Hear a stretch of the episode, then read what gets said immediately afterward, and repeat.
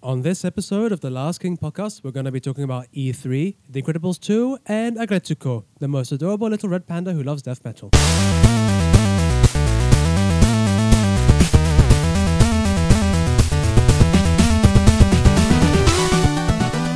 Hello and welcome to another episode of the Last Thing Podcast. I'm your co-host, Mr. Toffee. I'm your other co host, Eccentric Tom. And I'm the handsome red panda, Dr. Shafi. Aww. You mean a daydreaming one who just has his mouth open the entire time? Not the death metal one.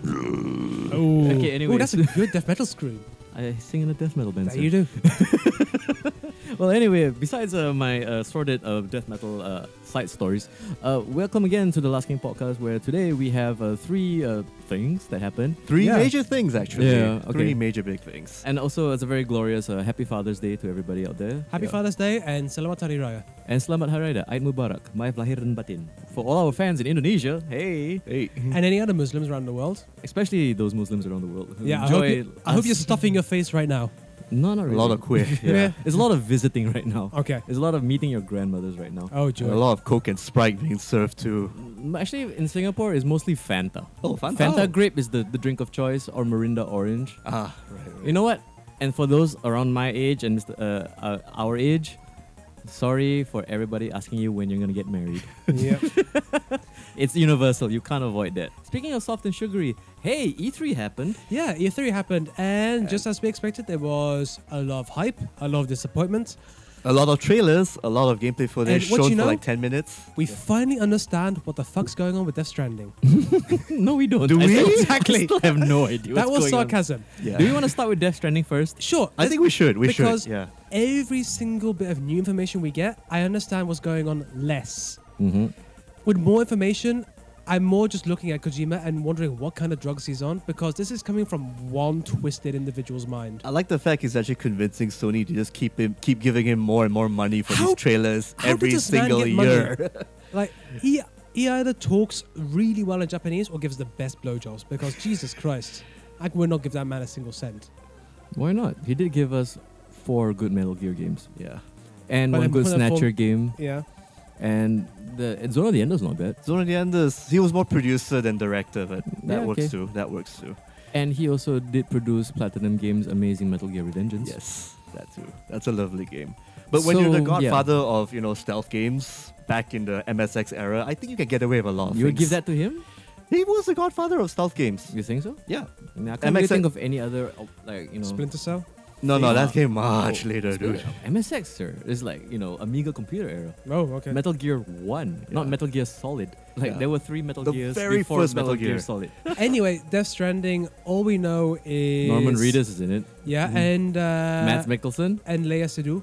Actually, who is Leia Seydoux? I Who was is actually Leia kinda Seydoux? clueless. She is a French actor who's most famous for uh, Blue is Warm as Color. Ah, I saw that. Oh yes. Oh, She was the blonde one. no, the blue-haired Ooh. one. no, yes. the blonde one. no, the blue head one. No, no, she had, she had blue hair in uh, Blue is Warm as Color, and she That's was eleven minutes. she of my was life. the warmest color. yeah. That was a damn good eleven minutes.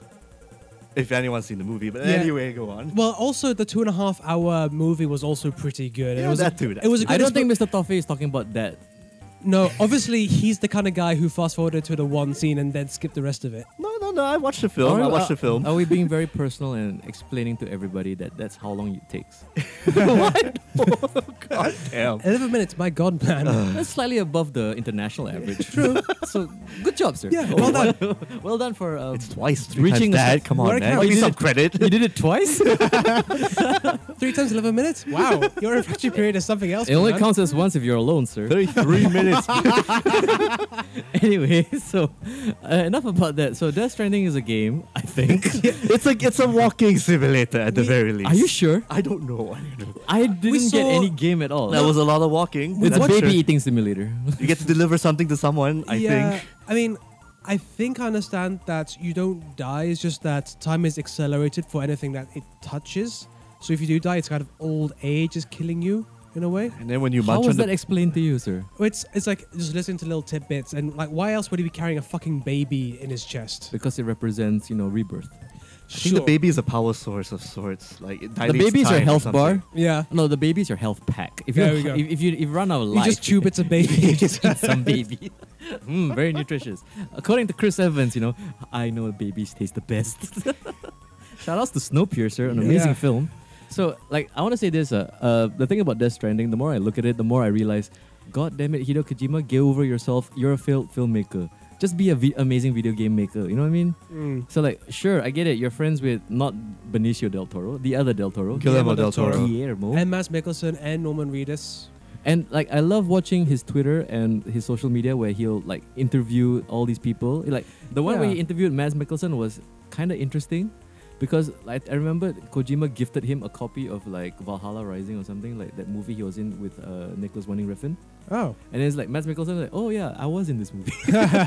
Thank you for uh, telling me about this thing that I was also a part of." And Well, like, "Yeah, it's cool. hey, Eh, you know, I mean, fair play on him that he's able to make what he likes, which is so rare in this industry in this day and age. But I think the argument I want to have is like, so why are we hyping this up? Because it's obviously going to be some personal passion project. Yeah, I mean, I I will say right now, I don't give a flying fuck about anything Kojima makes because I never got into Metal Gear and Mm. I probably never will. I don't think this game is any for any of us. At the, or if we can even call it a game, for all we know. I mean, this is obviously This interactive movie that is Yes. not from Yeah. Quantic Dream I mean, isn't for he's us. he's definitely gonna play the author card full on here because Oh, it's yeah. basically this is just him. Ex- no, I get it. Maybe he was repressed as hell when he was working at Konami, and this is just nothing but pure artistic Oh, that I can expression. believe. Without because any restraint whatsoever. Yeah, but the Konami thing is probably the most Japanese uh, company of all the. But if you don't have restraint, you're gonna be eating up a lot of I producer mean, money unless here you're and there. James Cameron, right? Where it's like, no, I'll I'll take my time, or you're like, Yeah. you're like a Stanley Kubrick. But I'm talking about filmmakers. It's very rare that I can think of a, a guy who creates video games who like without restraints makes something amazing. Because then Yeah. you get something like I don't know, most indie games, I guess. Mm. Or you could even get like a game that you've been waiting for so long, and then it turns out, oh, it's actually a piece of shit in the end, or it's just mediocre at best. Do you think this is gonna be like vaporware? That it's just gonna be hyped to the point where nobody cares, or you even mean like worse, two humans? Back I mean, in the like day? maybe even Duke Nukem. Oh, No, yeah, I was no, about to even say Duke that- Nukem as well. That was what Vaporware for 13 years Jesus, yeah, yeah. came out. It was shit. Oh, Yeah. because there were some people who came in and just patched things up. Speaking of long-term vaporware, Cyberpunk 2077 is finally something that's gonna happen. Mm. Did they announce a release date in that Xbox Nope. trailer? but they did show a tech demo. They, They showed, showed a they tech showed demo. a very long, a 50-minute tech demo, and it's apparently quite complete. I mean, it's still a long ways to go, but they showed off customization. They showed off. It's like one of those combat. demos where the developers has a controller, just shows you all the cool shit, and that's Yeah. it. It's so far from what we've heard, it's actually really, really promising. I mean, like yeah, compared to like something like what we talk about with Kojima. Mhm. At least with uh, Cy- CD CD, Projekt Project Red, right? yeah. Like the thing is, if you recall when they showed us The Witcher 3, when it was just a cinematic trailer, then they showed us the tech demo. Like this is the what it gameplay looks and like. everything. and then it's like oh like, it runs at 2k like that was the big Yeah. deal then and it's like for me i kind of trust cd project red a little bit more I I do because also yeah you know Witcher 3 came out in what 2015. they came out in, on time sir Yeah. yeah, and it was probably one of the best games ever made. still Yeah, to me the it's best like- western rpg Yeah. Sixty hours of awesomeness in the like fantasy world. with another 60 al- on the way that you didn't know about right? Yeah. yeah. I mean, to show just how good they are making games, my wife, who like she plays some games, but she's not anywhere near to you know how much time I've put into stuff. She's put in 150 hours into this game. really just Yeah. playing gwent Yeah. no, she hates Gwent. what but hey, Gwent is actually addictive. you need to get good at it to, to s- surpass a certain part of the You story gotta sir get good. you gotta get good at gwent it's all about trebuchet sir Absolutely. Trebuchets. that's the trick anyway uh so but yeah, this is um, unlike The Witcher 3, Cyberpunk, it's first person all the way until you drive. You get to play male or female. yep. Uh, a mercenary named V who just takes the odd jobs here and there. Yeah. Mhm. So I think the concept is that this is, of course, it's a uh, cyberpunk. So you have the mega corporations and the criminal underground, and the concept is that you are neither one. You are a cyberpunk, like someone who's just like a punk who's like anti-man on both ends, and you just work for both sides to get some uh, cash. And you could actually work for different factions. Uh, I think there'll probably be more than three or four, Yeah. more or less. And then it all depends on how, I guess, cool you are. That's actually a stat for cool. yeah, in this there's a game. cool mechanic. You get str- increased or decreased street I like cred. how deliciously ironic that sounds. Yeah, you know? yeah. Like you need to up your cool factor, or else you can't get into the club. Talk to the Yeah, guy. through clothing and, you know, accessories that you buy. and Through how whatnot. much Oh, yeah, LED strips you have on your shirt. yeah, sir. actually, no. If you get a nice swanky jacket, your street cred increases. It does, that's true. That's all in the game, more or less. Oh yeah, because like you can buy like clothes and you have to get ready for the day when you go back to your apartment to rest. You get dressed up and you get the weapons you want and you leave. but I mean, okay.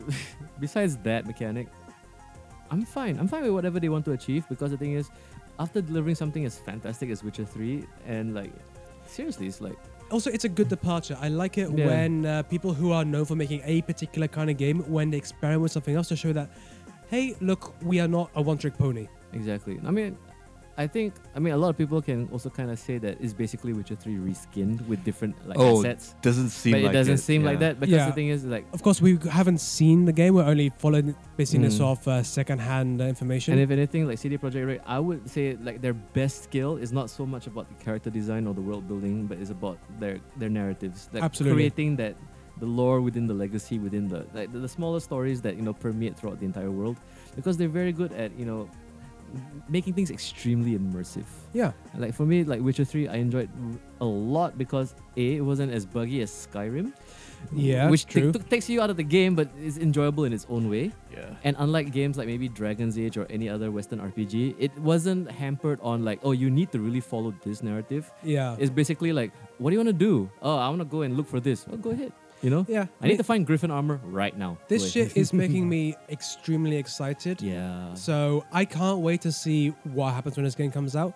And I think this is one where I will be very disappointed if it doesn't live up to my not high necessarily, Yeah, I but think that's the problem. increased expectations. because I think with with a company like CD Projekt Red, right, I mean, you have to be strict with the ones you love, especially. Yeah, but Yeah. I've I feel like they can manage it because they're based in Poland where the overhead costs are so much lower, so any budget they get actually goes towards gameplay. Didn't they get like a couple of million dollars from their government or Yeah. something? They got grants, right? yeah, welcome all to of Europe, where the government actually does try and support artistic endeavors. But I mean, it's kind of hilarious that like, if I'm not recall, Barack Obama, Obama was given a copy of Witcher Three because this is like our most popular like Yeah, domestic product. It's a cultural export. them. yeah. I think they count towards like maybe 0.1% of Poland's GDP. you know, it'd be amazing if, if, like Barack Obama was like, "Oh, Witcher Three, uh, is it on Steam?" Speaking of Obama, uh, Nintendo. how, how is that going to tie in together? That was the most excruciating tangent you've ever tried to m- do. Okay, s- Nintendo did love showing a lot of Smash Brothers clearly because all the Nintendo directs always have like a theme, whether it's a Star Fox game or a Yoshi game or a Mario game more or less. This time it's more towards the crossover beat 'em up, and I'm not sure if any of you guys care about that. No, What was it called again? Smash Uh, Bros. Super Smash Brothers Ultimate. I mean, like I kind of love the the gimmick that like every single character that's appeared Yeah, in a since the Smash very Brothers, first Smash Brothers. So this is Ultimate. except for. except for Waluigi, Yeah. apparently, which is what everybody's complaining about. Yeah, I think That's he's more actually he's him more of like crying an because he's assist not now, been I guess, but invited. no one cares. More like an assist. You know Yeah. what I think of? Like when I think of Smash Brothers now, it's like, oh, finally they have created their King of Fighters '98. This is the dream match. yeah, this the is dream match. mode. Oh, Every single character is in the game. Even Solid Snake, even Ryu from Street Fighter, Bayonetta. oh, Ryu was from the last one, but yeah, he's because he into- appeared, right? Yeah, and then like, yeah. even Sonic should be making an appearance, right? Sonic. Yeah, There you Sonic go. was in the last one too. The Wii actually, Fit yeah. woman. The Wii Fit one will probably be in it too. The Wii Yeah. Fit girl was in because it. that's what they're selling on. And the thing is, right? Um, I don't know about the rest of the world, but I know in America, Smash is big. Smash is huge. Yeah. Big It's got in a the US massive and cult Europe as following. well. Yeah. I mean, it's not even a cult following. They have a stage on Evo, sir. That that they actually have. It's a huge very- tournament following. Yeah. right. Is- And the thing is, is like, here's okay. I'm sorry to say this, but whenever I watch Evo and I watch the Smash, oh, so that's where all the white guys are. yeah, pretty much. like Yeah. you watch any other tournament, it's like okay, what a what a nice variety of people. And like you look at Smash Yeah. tournaments, oh, so that's where they are. Yeah. And at the same time, they've actually tweaked a lot of it to make it slightly different from the Wii U version. I Really? mean, air dashing is a thing. I mean, it's easier to do that now. And the damage output is much, much higher, like for 1v1 mode. it's one of those fighting games where it's obviously extremely technical, but I just don't want to be the guy who puts in the hours to learn Kirby. Mm-hmm. you know what I But mean? at the same I'm time, in you want- Kirby. I but at the made same- Kirby, cool. But at the same time, you want to watch it because, my god, this community knows how to make that hype and work in a sense. Wombo combo. Yeah, that's where that word comes from. Yeah, yeah. Wombo combo. Actually, I just want to I say think it was from Dota 2, but still, they used it in the fighting game it's- community more. It's very nice that at least with Smash Brothers you can look a lot like your own avatar. I mean, I there's. talk about Kirby mains again. or Princess Peach. Hmm. yes. Speaking of avatars, I think you can use your Mii's as well if, you, if people still use those. Hmm. Yeah, you got your gun Mii, you've got your sword Mii, and you've got your So you can close do. combat Mii. So you could do penis face. I don't know if You the can't- Nintendo can allow you to do that though. I think You they- can totally make me's who have a penis face. I think the algorithm might search that and you know Well, to it's- cancel that. But you could just say it's not a penis, just a really big nose and tiny eyes, which are below it. What, what's up with you? That's my actual face, Nintendo. Uh, yeah. That sounds like a control alt delete joke. Whatever. Oh, Well- don't don't liken me to that dude. Yeah, yeah. but anyway, yeah, if good for people, good for Nintendo actually ca- cater to that crowd, but for the rest of us, I don't know, probably Speaking of uh, being unsure about uh, esports, what the fuck is up with E EA? not. There's a lot of things wrong with EA actually. What are we going on about, sir? I'm talking about them trying to sell that Command and Conquer uh, Mobile mobile, game? as an esports. It was Because the most Vainglory made money apparently. the most And Clash Royale made protracted, money too. awful thing I've ever seen. So EA wants to do the same thing too. because Clash Royale. It was 10 minutes long, two sweaty white dudes tapping their mobile phones, and two far too eager people talking about it. Is it backwards compatible with my s- uh, Note 4, sir? Probably not. Probably not. Oh, I need to buy a thousand dollar phone to play Mhm. this game, and then I need to spend probably five dollars per microtransaction just to get Yeah. good. And the sad thing is, it, di- it didn't have a place to actually being shown here, but at the same time, this shit's gonna make a lot of money despite people hating it. It is. because So, mobile games. yeah, Yeah. that's what they are. so it's good to know that Command and Conquer is well and truly dead. so when it becomes a mobile game, that's when you know it's never coming back. yeah. Like, it happened to Dungeon Keeper, it's happened to this.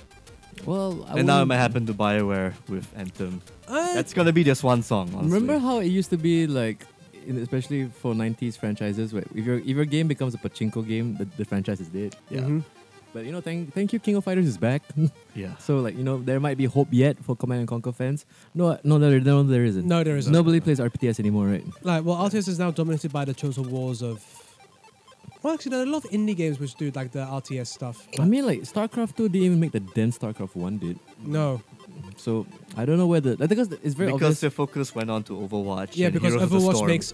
and I mean, I Hearthstone. mean, let's money. not talk about shooters. I would say more like like the RTS genre was definitely under the, now under the shadow of the MOBA genre Yeah, because nobody's gonna learn StarCraft Two, but everybody's gonna fucking learn like League of Legends and Dota 2 as well. and Dota Two, which is still free on Steam Yep. apparently. EA E was just a hot fucking mess. The entire press conference. You feel- Oh, not for lack of trying. I mean, Not for that lack of woman, trying. Andrea, I forgot, the girl from Escapist a long time ago, she really tried to scrap so much. Oh yeah, no. She she tried. Bless her soul. She tried her very best to you know be entertaining and keep it going, To but salvage that mess. Uh, she was let down by everything that is EA. Like their CEO is just the smarmiest motherfucker I've ever seen on stage. Yeah, when you look at him, you look at corporate shill. yeah. Corporate shill made manifest to human. Yeah, and then I love the guy from uh, Dice came up and just apologized for telling- Battlefield in Yeah. general. Yeah, it's like we're sorry, we listened, so we're bringing you the Clone Wars. You get to play as General Grievous. It's like, Cool. yeah, no, we still haven't forgiven you for loot boxes. yeah. No, we would never, never will. Yeah. But then again, I mean, like Battlefield Five is still gonna be a thing, right? It still is Battlefield 5. Yeah. it still looks interesting. Um, They still have there's still a single player campaign for this, but I Yeah. think it's gonna be like Battlefield 1 where it's just gonna be really Mm. short. But Yeah. hey, It's not. You It's can't there. call the tutorial a single player campaign, sir. yeah, Okay. No, I'm not gonna allow that. But that's we how can- that's how they're marketing it. But I did unfortunately. enjoy Battlefield 1's multiplayer when the servers were working. Yeah. Nowadays, I don't know. It might l- work okay, but you know, then again, Asian servers are always you know sketchy at best. I mean, for EA, like our best bet is like at least Dice used to have the Japan servers, and those Yeah. are really solid because the, the Japanese internet is just amazing, Yeah, and you'll be fine. But I'm not really worried about that. I'm more worried about the fact that we, we need another Battlefield game. Come on, and we're going back to World War what, Depends. One? Yeah, World War World War Two. II. World War Two. Again. the Well- untold stories of World War Two. well, it's because Basically. um, because women were there. and also Call of Duty is doing the Black Ops again. Now it's Black Ops 3, right? It's There's Black been Ops 4, three. 4. Black Ops Four. But not like Roman Roman numeral four. It's like one one one one. I guess. Oh yeah, they Is it- don't know how to do Roman numerals. I think it's because they're trying to be thematic with the previous signs they Or did. maybe SEO. That Yeah. too. yes. Because Black I- Ops I- I- 111 or III, eh, okay, Yeah. they can trademark that, sirs. Absolutely. But I don't really care about, like, I'm thinking it's like, aren't we beyond, like, uh, realistic shooters now? Because the thing is, I was really hyped up for what Bethesda showed us with, like, oh, Doom. More Doom? Yeah. Yeah. Doom Eternal. Doom, Eternal. Oh, you're not going to call it Doom 2 because that'll be confusing. Yeah. So it's called Yeah. Doom Eternal. And we saw the return of two friends, um, the Archvile and the Pain Elemental. oh, man. It was in that trailer. Yeah. Yeah, and we'll get to see some gameplay soon at QuakeCon, which is Yeah. August. It's like a few months more. It's Yeah. a Yeah. few months more. It'll have to And, be August. I This mean- will be the anniversary of Quake 3, I think. Yeah. Uh, yeah, yeah. So I was- more Quake champions, I guess. I was a bit disappointed it didn't show any gameplay for Doom Eternal, but I guess they have to show love But then for again- They have- gotta save it, they gotta have to save show it. love for QuakeCon because you know it is now a big part of Bethesda. Because not just for Doom, but also for Rage Two. Yeah, definitely. Yeah. Yeah, Did you so- guys like what you saw at Rage 2? Like Yeah, a little bit of the it looks fun. gameplay and everything? Uh, I didn't like that they stopped to do a advert for $120 uh, talking head, but I enjoyed the gameplay. The gameplay looks fun. It looks visceral. yeah. I that shotgun enjoyed it. looks like it has good kickback. Yeah, Uh, They're using like the Doom, uh, the, the It Tech 6, right? The It Tech 6 I engine. think it's or called 5? yeah, Engine Yeah. Six Yeah, now. the latest engine, and hey, let's make open world out of it, and let our guy, our pals at Avalanche Did help you us guys out. play the original Rage though? It was No. kind of disappointing. It was- It's because it was Okay. super serious and Yeah. brown, whereas they're trying to make it seem more fun. Have you now. not played the Quake games? They're all super serious and brown. Well, yeah, but that was yeah, but there was a bit of like frenetic system to part one, part two, and especially part three. but like, this just is hyper. my reaction to Rage 2 because the guys who did uh okay, these are the guys who gave us, you know, first person shooters, id software. Yeah. Mhm. And like, you know, the legacy is there and then they tried something new because basically they're all big fans of Satan and metal, so that's why we Yeah. have Quake and Doom. And apparently they really like Mad Max, so they gave us Rage. And then they saw Borderlands and like, oh, that's how you do it. yeah. Make it fun, make it colorful. And then like to me, Rage, I mean I love it. I love what I see. It also kind of feels like a reaction to like, you know, Gearbox's Borderlands 2, which is probably one of the biggest shooters in Mhm. the last 5 years. And they did announce a part 3 built on Unreal Engine. yeah. That was actually still a rumor, actually. They, they don't, Has it- they it show- hasn't been no, nothing confirmed? has been confirmed. I mean, Hmm. this was the Walmart leak, which Pete Hines actually made fun of in- during the presentation. That was actually a good joke. Uh, yeah, yeah, it was a good. It was I really good. Mm-hmm. enjoyed it too. But yeah, Borderlands 3 and the new Splinter Cell were missing. Probably they'll be shown later. Who knows? Yeah, because but, that's to Yeah. me the biggest like okay, if they're showing Rage 2, I would love to see the conversation because if they announce also Borderlands 3 at the same convention, it's like, oh, this is just like the old days. It's like Yeah. Quake versus Unreal. Yeah. Or like, you know, Medal of Honor versus Call of Duty. It's nice to see when shooters have rivalries because that's when you get the, the more fervent kind of conversations and Mm. fans. Mhm. Mm-hmm. Exactly. And competition is always good because it'll drive down prices, it will give more variety, it makes them try harder. It makes developers actually put I a would- lot more thought. I would Yeah. love a forty dollar Doom on first day. yes, that'd Oh, be yeah. amazing. Like, It's not, it's gonna be $80. It's gonna be eighty dollars or hundred dollars with the probable DLC, which is like one map pack and a couple of weapons and Well, skins. Actually, I don't know the because the DLC was pretty good for the rebooted Doom. I no, you know what I love about the DLC for Rebooted Doom? It was free, right? Yeah, when they decided, oh, it's the anniversary. Okay, Yeah, make it free. now it's all free. Now you everybody owns this. Aww. yeah, just when you spend however many dollars on it. yeah, you spend twice as much. But then again, of course, you have the consolation where uh, when you play multiplayer, you'll have the badge where I bought the DLC. I'm a, a what they call an early adopter badge or something. Yeah. That was so cute. but still, I'm really looking forward to more Doom. Speaking of more, uh, did you notice that Avalanche is making three games that E3? Mm-hmm. And I'm worried. Yeah, because they're not a huge studio as far as I'm aware. So there's Just Cause 4, there's Rage 2, and Biomutants, is it? but uh, is is it called Biomutants? It's called something else, I think. The, another Avalanche game. Yeah, I mean that one sounds fun, but I don't think we got much gameplay for that. But Just Cause 4 looks like Just Cause 3, which I'm fine with. But for now, you have balloons And a rockets. tornado, and a giant tornado chasing Oh, yeah. you. No, Tornado looks good. Yeah. So I- I'm sure it'll be good. The only thing I want is for it to fucking work on my fucking computer. Fuck you, Avalanche. Just Go 3 is still fucking broken. You can't get it to work. I can't get it to work. Damn, that I've, sucks. I've tried everything short from like, messing with the game files, but it just won't work. I got Just Cause 3 to work, and I didn't want to play it because it's yeah. Also, it's I'm 60 not a fan. gigabytes. Like, yeah it's a big Ugh. deal. I had fun with it about 10 hours and then sold off my PS4 copy. It gets repetitive very quick. I don't know. It's but more it like has its I'm so- fans. I'm s- kind of spoiled by part 2 because part 2 was like the apex of yeah, Just Just Cause. 2 was, I mean, it was also repetitive, but it was like super cathartic. Are you looking forward to Just Cause 4? Uh, actually, not so much because if it's anything like Just Cause 3, I'm probably gonna be. Yeah. I'll probably just play it. It For, feel- like, 10 it hours looks and a that's bit it. overstuffed, I would say. I mean, when I It's look like at it- it, yeah, I, I was watching someone do some gameplay and they like they, they were having fun, but they were fiddling with all these buttons. Like Mm. a messy controller always turns me off of any video game. Like if you have to go like, okay, what's this button? What's that button? I mean, like the thing is, when you show me something like Just Cause 4, it's like, yeah, but Red Dead's coming. I mean, yeah, and that's we like didn't see October anything about it, did we? 26th. no, Rockstar didn't have much of a presence. No, no, they don't have to. That's they the don't thing. have to. Oh, They yeah. just do what they want. Mm-hmm. Rock, Rockstar is a literal rockstar. They are immune to press stuff, more or less. Whatever they say and whatever they do, people will follow, I no mean, they matter what. develop and publish themselves, right? Yeah, they. I mean, they've done this for Red Dead Redemption One. They've done this for Grand Theft Auto Four. They're They- still gonna do the same they thing don't over and over. self-publish. They're owned by 2K. They're owned by 2K? Take two, take two. Take two. My Take bad. two. Oh, yeah, yeah, yeah, okay. Take Two. But they're like the biggest money maker, so like Take Two will be like, yeah, you just go ahead and do your playground Yeah, thing. as like- long yeah. as people buy shark points, we're fine. yeah. I mean, like compared to what we said about like Kojima, like Rockstar, whoever those guys are, because we don't know who the faces are. It's like whatever they do, yeah, sure, they're the true authors of Yeah. the video game industry. Mm-hmm. There's some crazy Scottish people.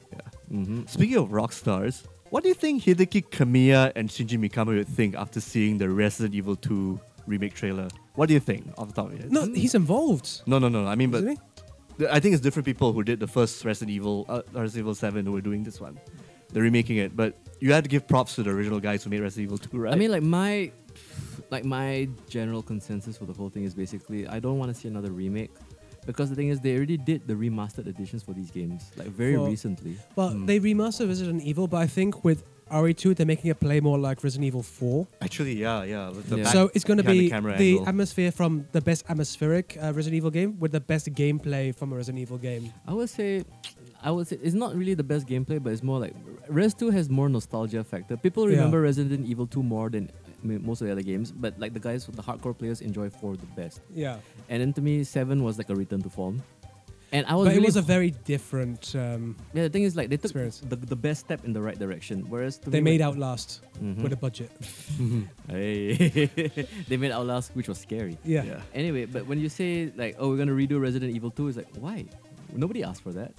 You'll be surprised. A lot of people were clamoring for a remake for But this I'm and gonna somehow, say within yeah. this conversation, the three Probably of us, not. none of us are asking for it. And the thing is, right, there's some games like just leave it alone. We don't need to see this redone. What's amazing? But I'm interested to see like how this actually will look. But yeah, it, back it to you, looks Tom. pretty. Um, I'm just gonna say one thing is that I thought this was a pretty good E3, all things considered, because there was a lot of new stuff shown off. But there hell are of a lot of new stuff. there's so dude. many angry motherfuckers that are saying, "Oh, but there's no this sequel or that sequel." It's like Jesus Christ. We were shown Shadow of Tsushima, which looks Ghost of Tsushima. Ghost of Tsushima, which looks fucking gorgeous, and that's that the was samurai game I want. and that's a side quest. They showed us a fucking side quest. And they're like, yeah, but you know, where's Splinter Cell? Like, fuck off with your Splinter Cell. Yeah. Can we talk more about Ghost of Tsushima? Damn, that looks beautiful. Yeah. So beautiful. and then I love how. Uh, is it coming out on PC? No, right? Oh no, no, this is a Console. it's a- PS4 it's a exclusive. PS4 dude. exclusive. Yeah. Which means six months later it's gonna be on PC. No, no, no. If- This if- is a Sucker Punch game. Generally, Sucker Punch does not make PC games at all. It's Really? all PS4, all the way through. No, but I'm gonna compare it to other games. Like, I, I- I get like You can, you can. I mean, you God gotta of compare. War it. won't make it to, but like Neo Two also was also announced. Like, Yeah. Neo 2 was like a Tecmo Koei thing, so they can. I Because, guess they like, can we publish have wherever. three samurai games at E E3. thank you. It's We had- been a while yeah. since like Which the last may ten be years we out didn't have next any. year. And also, um, Sekiro was the other samurai game. yeah, what do you feel about Ish. that? Because I've not really played Dark Souls all that much, so It's not Dark Souls. It's basically following that whole. I know it's not methodical from Dark Souls, combat. but From but- Software have their particular style of game, which is the brutally hard combat, which you have to master, Yeah. Mm. and you know, fantastic level But design. I think There's you know, no RPG element to this. Let me just throw some all, yeah. fuel on the fire here. I feel that this is just them clap, clapping back at Neo, because Yeah. Team Ninja did a better Dark Souls games than they did. They did, they did. Because Yeah. Neo to me is like this is the best Dark Souls game that isn't a Dark Souls game, Yeah, because it's polished. I and think because it has tight action. hmm I think this is from software going back to the well when they were making games on the original Xbox, like Otogi and uh, Metal think Wolf so? Chaos, and there was the other. Oh my God, Ninja Blade back in the day. I don't think it's going. I think Back to the Well is a very mean way of Not putting really, it. not really. I'm not. I'm, I'm not saying that in the meanest way possible. It's like I'm like we haven't done this in a while, so like, Returning let's to do that roots, again, maybe. Yeah. Returning to roots. yeah, returning to I mean roots thematically, right? thematically. Because it's like yeah, no more Western Yeah. style mythology. Yeah. Because when you think Demon Souls and Dark Souls, you're thinking Kingsfield back in the 90s. They're just going back again, but Mhm. refine it much better because of the shit they've learned. you know what everybody really wants, Bloodborne 2. Yeah. It'll I be would a want while, that too, but, not so soon. lah. Hey, shit! It looks fun because I love me a grappling hook in video games. Oh, yeah. I mean, Bionic Commando, Just Cause. The original Team Fortress. Yes, that too. Uh, the Arkham games. that too, yes. Yep. Oh yeah, the Arkham games. Yeah. I feel like uh, we should probably wrap this E3 talk up a little bit. Wait, wait, wait. Devil May Cry 5. We gotta ask the man who played a lot of Devil May Cry, Shafiq. What do you think? Yeah, I mean the thing is, hopefully it's good Yeah. because the thing is, God of War came out and like eh, it doesn't look like a God of War game. I know, much to the chagrin of a lot of people, but also at the same time, It's like I get they want to take a different direction, and then to me it's like very strange for like DMC five to be a thing. It looks like they're trying to return to what it was. They're because- capitalizing on. I guess they're just returning. Yeah. But Right. I'm slightly annoyed by the fact that they seem to be expunging Ninja Theory's uh, DMC. They're taking Kinda, only yeah. their Yeah. real they're taking their art style in a sense because when I first saw the trailer, I thought, "Hey, Dante cut his hair." I thought so until he had the Mm. metal arm coming up and everything. Now to me it feels like mm, you already did the best DMC game with the guys from Ninja No, Theory. yeah, exactly. Yeah. And like this is Capcom being Capcom. It's like okay, we've already milked the teats of Street Fighter and Marvel vs. Capcom, and What's also next? Resident Evil. Yeah. What else do we have that we haven't abused yet? Oh hey, DMC, let's try this shit again, because it's like it's not as if they're gonna make another Lost Planet. Oh yeah, That's never gonna Uh, happen nope, again. nope. that was a thing. That was a thing. They had three of those, remember? yeah, yeah, Yeah. Huh. And anyway, I mean, um, okay, but I- yeah, I'm on the same boat. I, don't wanna really hope speculate, that's all right. But I look at it as like, you know what? If, if they do a good job, can't wait. But if Yeah. not, it's like the thing is, I, I don't look forward to this because to me it just feels like. Well, at least with DMC, it was a sincere, a sincere attempt to do something different and like, refresh the brand. Whereas this is like, hey, it's everything you liked. It's like, oh, okay, yeah, it's- yeah, we just have to make sure that you guys will stop bitching and all what. Because that's the problem. Is like, It was literally. That's why I'm a bit hesitant because it looks like it's appealing uh, it's whiny catering to fanboys. the night. To, yeah. to the majority, yeah. No, It's not even catering the to the majority, it- fanboys no, to who don't the sh- Mm. vocal minority because I feel like DMC was done bad because it was a solid game made by people who genuinely care about making a good title. yeah. Mm-hmm. Mm-hmm. But it wasn't given a chance because the dude had black hair. Yeah, that, Go that was that was the fuck yourself, shitty problem fanboys. with Fuck people yourself, like him. Ahmad. Yeah, Literally, yeah. You guys ruined it. Thank Yeah. you. Fuck you. Who, anybody who thinks DMC is a bad game, you're an idiot. I said it. Okay, so anyway, uh, how it is? Let's just wrap up all our E3 talk Let's as ju- excited as we are. Yeah, I Yep. mean, let's we could probably spend an entire episode talking about it, but we have other stuff to discuss. Yes, definitely. So uh, let's very quickly each say our favorite game from E3, starting with John. definitely Ghost of Tsushima. Okay.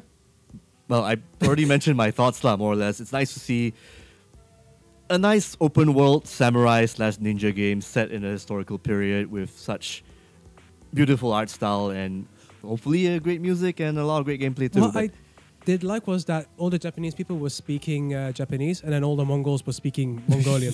yeah.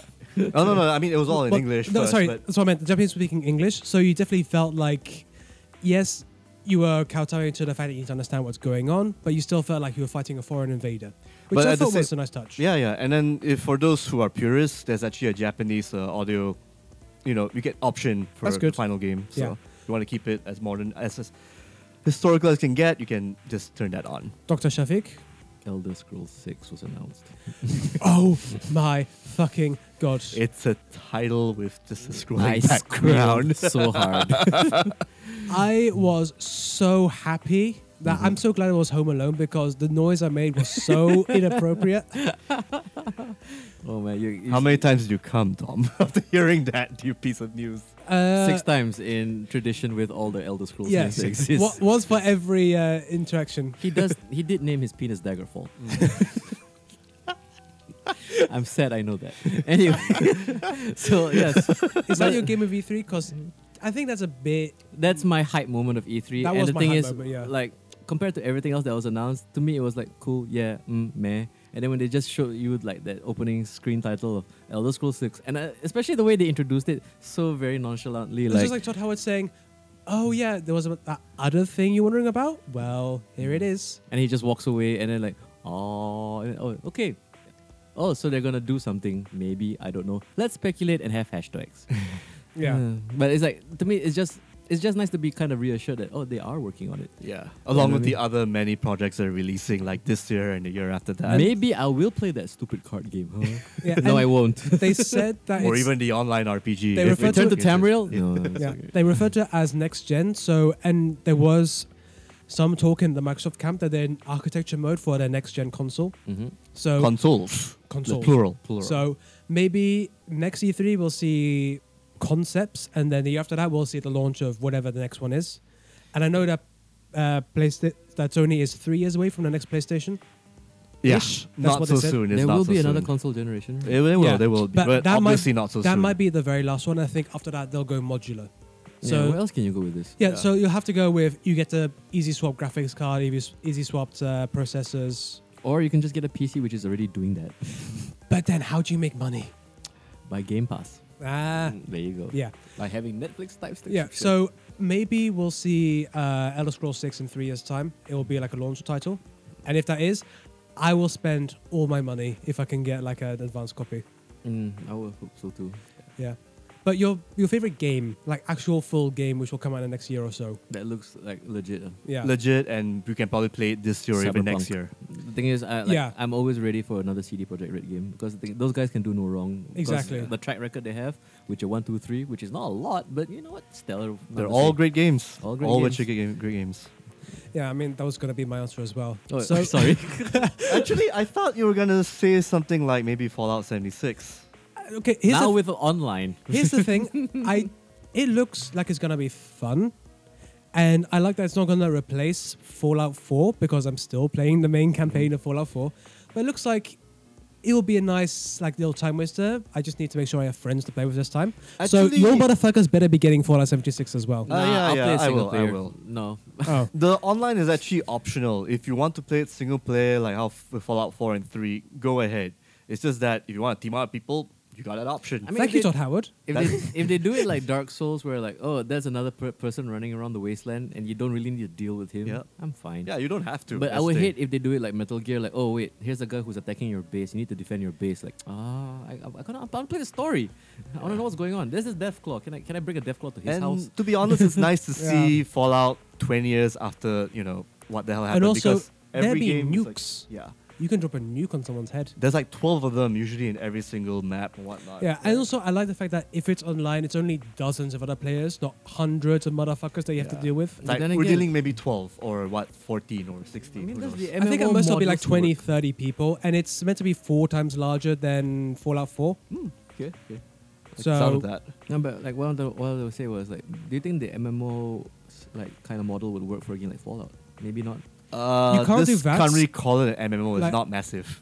This is more like I guess I think- online-ish. I think online it can work, but especially since it's the early stages of rebuilding. I think later Fallout isn't quite worthwhile because that's when civilization is starting to build up a little Yeah, bit more. Yeah. I would say this like, if you want this to really work, especially in the Fallout universe, you gotta just copy the best version of this game, which is Borderlands 2. Yeah. just do it like that. Where it's like you know, uh, it's like you can have your own solo campaign, but if you want to do side quests with guys, It has to be it has to be Yeah. co-op uh, focused rather than uh, PvP. yeah, and you need to really focus on the drop in, drop out because the thing is, you don't want to force somebody along on your fucking quest. I mean, they did mention that uh, whenever you join another friend's game, all your progression comes with you, so Hmm. that's good. so they'll scale the enemies. Yeah, I'm I'm not I'm not sure, but it just means that you know you don't lose anything by joining a different thing. You're not server bound, and also you don't lose Yeah. everything when you die, which is like thank you, you're doing survival games properly. like Borderlands. Yeah, yeah, there we by go. Borderlands. Death is just an inconvenience. Yeah, so yeah, I mean, since you took Cyberpunk 2077, I'll choose the next game. Like honestly, Anthem doesn't look that bad. You're into it? It it looks like it's enjoyable. You I- like you like the javelin designs, don't you? the, the javelins were nicely designed. They I like that they all look like they play differently. I like that you can own all the suits. So you're not saying, "Oh, I'm stuck with uh, the squishy dude or the fat motherfucker." I get to Yeah. choose whichever one I want to be at that particular time. The music design is awesome. Like it's the first time since Mass Effect 2 that we have some awesome BioWare soundtracks going on. Mhm. Okay. It looks promising. I mean, It looks pray to God EA doesn't fuck it up. Yeah, that's it- all. also it looks like they're doing what Destiny should have been. It looks much Destiny 2 actually. yeah. Two. Uh, it looks like uh, you know you get better feedback from like all the weapons you fire, and you know I have a soft spot for jetpacks, like every nerd, and you get to fly everywhere. Hey, it's fun to fly around, dude. Yeah. Especially in this kind of universe. I mean, we only saw like what a forest and there was ice, right? If I recall, the tundra Yeah. area ish. It was definitely uh, there were songs playing during Fire and Ice. I mean, you know, like, and then you got underground cabins and stuff. So hopefully, you get to see more and more different, diverse locations, locales Yeah. to fire and kill monsters in the Yeah. near future. yeah, although I'm kind of worried they're gonna make me pay for cosmetics. They will. they Yeah. They will. But they did say no loot boxes, so I'm going to just you know, remind them if they start popping up. Do you know what's gonna be really annoying when they just find a different term but they don't call it loot boxes because it's the same thing anyway. Yeah, it's gonna be Random boxes of loot. packs. yeah. There you go. Rando packs. Yeah, so I think that ends our E3 talk, Yep. E and uh, E3 E in general. Yeah. So thank you, you wonderful uh, once a year hype machine. Thanks Uh, for the memories, but I yeah, can't wait to be decreasing. disappointed by 90% of what was shown. I don't Just know. like every other E E3. I don't Just know, like Assassin's every- Creed might be fun. Like I like that you can play as a lesbian just going around being inappropriate to people. Mhm. So instead of like a blade in the wrist, it's just like this really primi- primeval. Stop it. Stop it. Stop it. I know what you're about to say. It's a primeval Hey, spear. Cuphead's gonna get DLC. oh Yep. yeah. So let's just end right now. you get to play a cup girl. Uh, Yay, progressive cups. Yeah. that sounds like a uh, like a teen. She'll Brosnan probably account. die one hit, but her five powers good. like a bra for your modern feminist. There you go. And on that note, underwire and all, we shall uh, take a quick break Yep. and then we're gonna come back with uh, more animated talk with Agretsuko and in the Credibles too.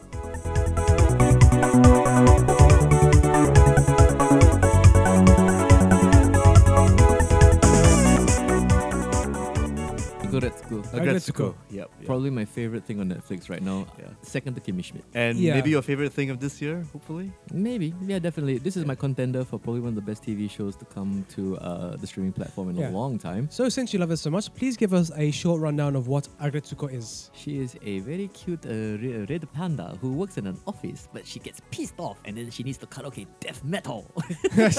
That's all you need to that's all you know. need That's all you need to know. And it's such a beautiful show. I mean, for its for its length and everything, fifteen minute episodes. because I think the surprising thing episodes. about a show like A Good at School, right, besides the novelty factor of like, oh, cute panda who turns like death metal, but it's actually one of the best slice of life office culture shows I've seen in a while Yeah. Yeah. since The Office. yeah, there's actual depth in this show for just ten episodes. Yes. Like even you know the caricatures have depth. Yeah. Like uh, director Han, Who, Ton, is Ton, golf. you mean. who is literally a chauvinist pig, Mr. Ton, yeah. has has a level of growth where he actually you know gets really real with uh, Agretsuko, right? especially in the last episode when he's like, you know, accounting is not like life. You can't ha- pay more out than you get in because Yeah. eventually you end up with a deficit. yeah. Mhm. Talking about her own personal life, it's like, oh, you actually do care about it, even though you call her a silly little girl.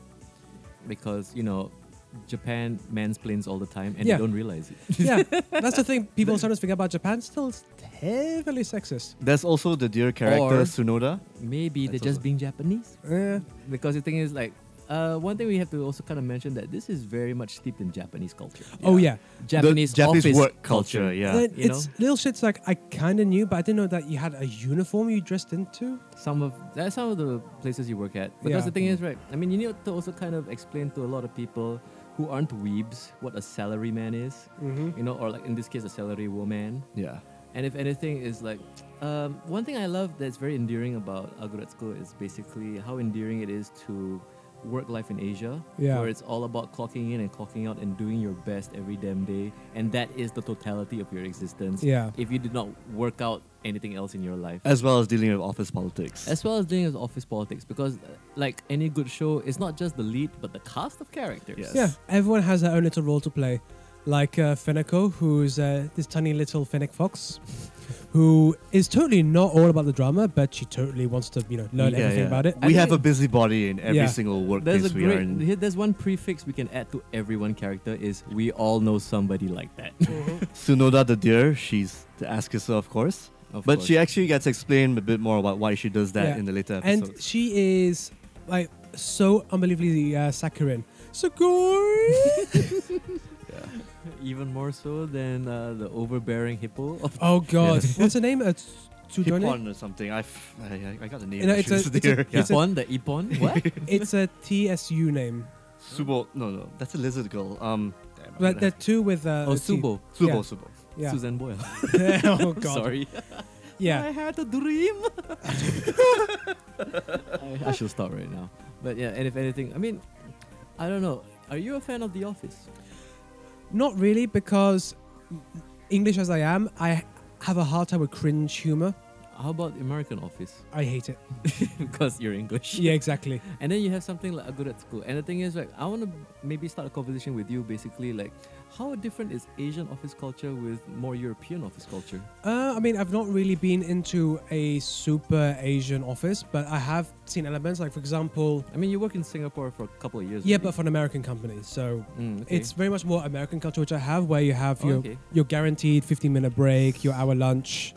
You've never worked in an Asian style office or a Singaporean office. I've worked for Asian bosses, the kind where, you know, you go home and then at 10 p.m. they say, hey, can you do this last thing? It's like, it's 10 p.m. on a Friday. Leave me the fuck alone. Fine. And that's the difference because, like, for an Asian guy, if your boss calls you at 10 p.m. and asks you to do something right now, you gotta do it. Oh, yeah, absolutely. Because Have to. like, we have the iron rice bowl culture here, where Yeah. it's like whatever the boss wants, we kind of kind of have to cater to them, despite anything. And that's like the strange thing because the thing is, I watched this with my girlfriend, hmm and she's like, "Why doesn't she just quit?"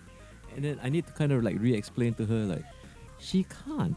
This Yeah. is her livelihood. Yeah. You know- Five years of a livelihood in that same office, It's- going through the daily it's grind. damn hard to transfer and you know she's not you know done a lot of like special stuff to you know pump up a cv to transfer And if anything, I mean, this is basically the respite of every person growing up in Asia because you go through the school system, and then basically after that, you know, if you're a guy in Singapore, you got national service. yeah But most of the people is like once you graduate, time to start your career. Whatever career you find, that's your life. That's Yeah. that's the, the basic, you know, description of you forever. and also it shows another aspect of much more contemporary japanese culture is that you are really fucking alone most of your life and like she lives alone she like she has office friends but she doesn't really hang out with them afterwards Yeah. And she- a few friends are like few and far between. Yeah, They're like and she- traveling, like the cat girl. oh yeah yeah, Yeah. And also probably one of the most realistic uh, depictions of office romance. yeah. Like, is he into me? No, Uh, I'm sorry. He's kind of busy too. oh yeah, that's with the red Sasuke, the other red panda. Oh, Yeah, later Sasuke. on. Mm, there you go. And like, I mean, the thing that I really enjoy most is like, okay, besides the death metal, Mhm. which you know, as a death metal guy, it's solid death metal kind of Yeah. legit, kind of legit. It's kind of there. Because, I mean, like to me, like if you want to be pedantic about the instrumentation and the music, it's you know, like a very heavy kind of rock. Yeah. No, but No, okay, what uh, I would say more like um, this is very similar to another show that kind of appeared a couple years ago, which is uh, Detroit Metal City. Ooh, yes. which is like that you know old show. very similar in themes about identity, very similar in themes about what people perceive of you and what you want people to, to perceive you by, and also at the same time you falling in, under the trappings of societal norms and expectations.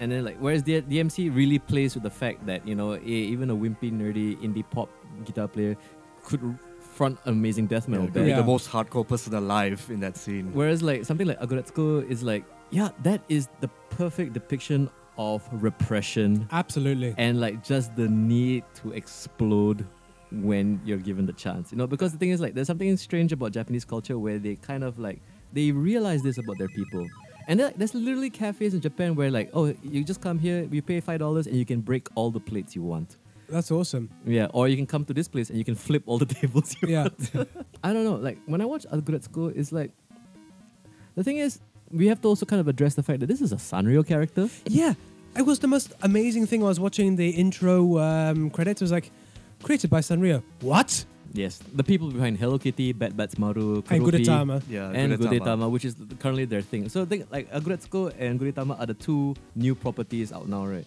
Like for the past, I mean, Agretsuko was this year, and then Gudetama was last year. Or Like a the couple year years before back, that. right? Yeah. and the so thing we is- first had depression and then we got anger. There you go. Emotions that's rarely uh, you Talked know about. talked about, especially in Japanese Yeah. culture. And I think like no, this is a very interesting. Uh, the, the the thing that's most interesting about Agretsuko is like this is very non-traditional.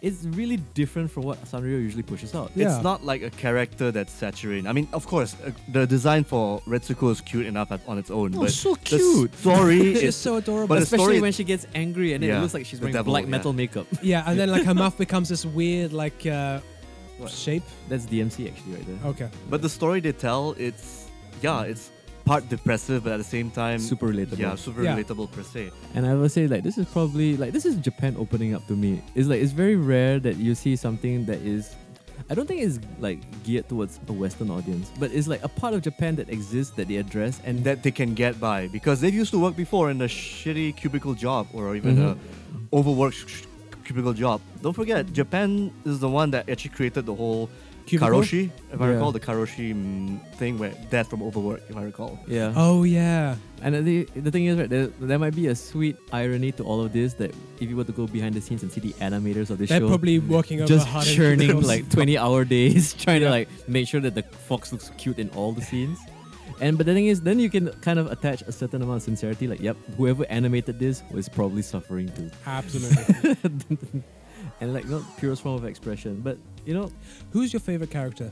Agretzko herself she is my spirit animal Me too. My other favorite is uh, the gym teacher. Oh, Protein! Protein! Protein. oh god it's so cute. watching her do yoga oh man Yeah. I did like Wakashimi, the secretary, at one the point. literal the secretary one who bird is a just bosses secretary. around the, the secretary who bosses around the big boss. Basically. we all have that The- we all know that the person wimpiest fucking E CEO. Yes, we all have that too. Mm-hmm.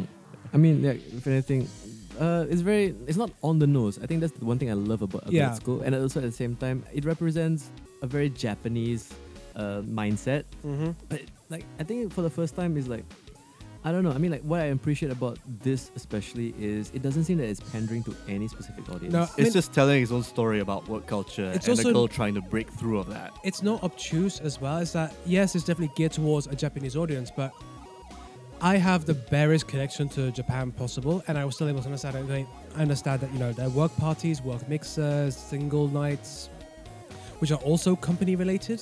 Yep. It's like wow, you just can never leave. I mean, it'd be It's very modern day uh, feudal uh, serfdom. you gotta think about it this way because the thing is right japanese people and the thing is right people think that it's imposed on them it's not this is just the way their culture is that it- they've evolved to a point where getting out at 5 a.m and like leaving the office at 8 p.m is normal Yeah, and, and, then to do anything else is like you know oh, wha- who are you trying to be different Yeah, and it gets to the point where you get blitz drunk on a work day and come back still at 5 a.m. Yeah. Just And- right as rain, you have to Yeah. be all right the next and day. living in singapore you've seen that firsthand Oh, I have. that's how we get down too because the thing is like we work crazy work days and like all we have is a weekend you know Yeah. what else can you do because like the thing is as much as a lot of westerners think that japan is like some magical country full of anime and robots no, There's a Mm. dark side to there's, it, dude. there's a reality that also Yeah. kind of exists that you know permeates underneath that veneer yeah.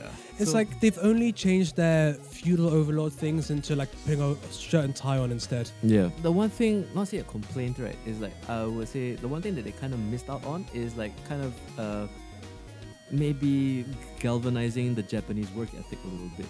Because like what would make the show really interesting, right, is like you see all of them in this office setting and Yeah. you see basically how they all interact with each other. But if we were to like maybe see like what do they do? What is that job that it is that they're doing? And the thing is, right, despite all the negative connotations of like you know uh, the pressure cooker that is Japanese uh, office culture, right, a lot of them actually do take satisfaction in having a good day's work. Yeah. Mhm. Mm. So that's the thing that's kind of missing, which because like I think for To people show the result, is it? not just that because like, like when people look at this and they're not aware of like the japanese office culture they'll be more like oh everything is just a shithole there everybody's just suffering it's like not quite you see because then like it's very hard to explain away the fact like so why do they still have that job because they like their job it's just unfortunately you know like what There are a what's- lot of factors which make it less fun. it's like Yeah. what Sartre says: hell is other people. You Yeah. know, you know, like if you if Agretzko didn't have to deal with those assholes and she just was allowed to just do her job, totally different story. Yeah. I mean, You know, Happy Panda, to the point Mm. where which the- I wouldn't mind, kind of cute too. they they go so far as to not show the work that even when uh, Tubun is like showing off like the things that are done wrong, Yeah. there's nothing written in. She's Yes. just pointing at like blank boxes saying, Yeah. "That's wrong. That's wrong. That's wrong." Huh? yeah, so I mean that's the thing. I kind of like. I mean maybe it's also an artistic choice because they want to ma- make it so like it's not about the office, it's not about the work, it's about the people that you're surrounded with Yeah. that you cannot escape from. But That- you have to deal with them. Basically. That is the little human zoo that she lives in. Mhm. So it's like, oh, okay, you know. But also at the same time, I don't know. I mean, like, Tom, what about you? Like, maybe what would be like a Western kind of um, parable that you can maybe compare this to? Because like, I don't think like you Western office culture is something that would be like comic book worthy, right? No, I mean it was already done with The Office, and you can tell that there's not that much to say because it was only two seasons long. Mm-hmm. I mean it's because there's less of an emphasis on the work, especially in the UK. It's more about you know growing up and the life around it. Yeah. Like the w- job is like the thing you disappear to for a little bit, but it's more about your home life. Yeah. Okay. So I'd say that's why Inbetweeners struck such a goddamn chord Mm. because everyone has those weird experiences growing up when you're not quite popular enough to be a popular kid, but you're not, you know, so awful that you're like, you know, an outcast. You're just like the weird in between life. Like I was almost an in between. Like I was slightly a bit more like the uh, the ostracized part, but Basically, like the story of the guys going through their gap years. Yeah. Yeah. Before you're an adult, this is your last chance to do something like young and foolish for a while. exactly. And then you have something like Agoretsuko, which is basically you never had that chance. Huh? Yeah. you know. What about you? This total this show totally reminds me of my time in the Japanese company, um, PR job and everything. Mm-hmm. Everything just with dealing with the Japanese folks in Tokyo, up to the, how our main local And offices. how much they it's everywhere. fucking love meetings. I Yes. can't stand They that. Yeah. love it. It's they like love meetings. yeah, too many of those, dude. Oh they my love God. organizing meetings at 8 a.m. and arriving at 9 a.m. Yeah, Yeah. yeah. Like you said that you wish they kind of showed the work a little bit more. Yeah. They showed that a little bit with Dr. Don. Yeah. I got It was the last episode or the second last. Well, took 'em a while there's to get few there, because yeah. they paint him as like a guy who only makes his subordinates work because he like a recurring joke is he's going, "Ah, I'm so busy as he's swinging his golf club, getting ready to go. Like I'm so play-" busy, Smack Club. Yeah. I'm so busy. But then when it comes to crunch time, he is actually doing the work and he's working like a fucking machine. yeah. Like he's just like doing calculations There is faster. a reason he's in charge. yeah. yeah, yeah, Yeah. It's like and I he's- like that. yeah. They added depth to a character we're supposed to hate. in a sense. So Like all the good villains. exactly. Mhm. precisely.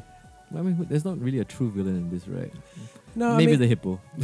oh, no, even then. Oh, Kabae. Kabae is the name of the hippo. Okay. Kabae, But then uh, she gets arrested for being a spy, which is like the weirdest yeah. yeah. explanation for her to not be in the workplace. Oh yeah, did we mention this is a Japanese animation? Of course, it gets a little bit surreal and It's like- weird. Yeah. The thing is, this only works as a Japanese anime, and I put emphasis on Japanese Mm-hmm. because I, I love how anime has this like exaggerated look at life where Yeah. even minor things become this super blown out thing, which is like, calm down, it's just a pickle jar.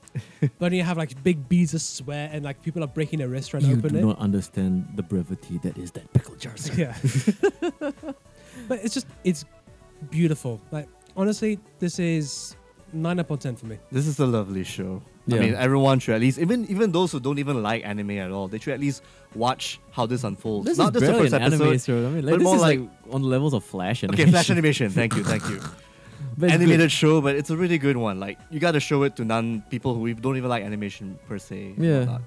it's something that we can all relate to. Yeah, especially you know the one where um, Retsuko gets really drunk, and it's just a go throw up, and it's a death metal scream as she's throwing up. Or how about the one before that? Um, the one where they had the company party as well. And oh then- yeah, and she does it so loud that her entire uh, office just gets blown. faint. yeah. But not before a Ton does a rap battle with yeah, her, he's a he spits some mad bars, you know. making fun of Yaritsuko and everything. like, I mean, I don't speak And he was Japanese, but I very- can hear it rhyme. Yeah, yeah. And this is how clever he was at actually trying to bait her to say what he wanted to hear from her. Yeah. Which he suspected her of ratting her out, er, er, ratting him out. Yeah. Literally ratting Yeah. Yeah. from the rat. Okay, so what is your number rating, sir? Pretty high actually. Um, I guess between an eight and a nine or so. oh, like an point five? eight 8.5. point five. I, I know, I know. I, I- we don't like. We shouldn't use decimals, but I, I liked what I saw Okay. totally. Well, and I'll- I'll totally recommend it to everyone who has who really needs I'll- to see this show. I will recommend this show to every o- uh, working girl, every office lady out there who- Absolutely. who, needs something that they can relate to and that's kind of cute and you can wear on a t-shirt. Yeah. So for me, like uh, Agretsuko, season 1, 6.66 upon 10. Definitely. There we go. yeah, like, like I'll ever give anything a, a 9. There will be a day. Turn it upside down. It's a nine nine nine. Never mind. This is- Uh, but yeah, this is definitely one of the most. Uh, like the thing is, uh, why I enjoyed this more is because the other Netflix show that I was looking forward to, uh, Unbreakable Kimmy Schmidt, decided to be a half season. So I Hmm. can't include it into my best of this year, even though the four or six episodes that came out was kind of stellar. All right, so uh, that wraps up our talk about uh, Agretsuko. And speaking of little cute things, uh, Incredibles 2. Nice segue, sir. because the baby is fucking adorable and Yeah. terrifying. and dangerous as fuck. oh yeah. So 14 years later, we finally get The Incredibles 2 sequel. 50 years later, we finally get a good Fantastic Four movie. Yeah. that too. so uh, yeah, the Incredibles two starts literally seconds after the ending of Incredibles one, If Where- you remember it. which I did thankfully. So uh, I wasn't kind of worried. I really wanted to watch it bef- uh, the first one before I watched this one, but Okay. I couldn't find the time because you know the World Cup started and I had to watch that Yeah, instead. that's going on right now Yeah. as you speak. Go Belgium.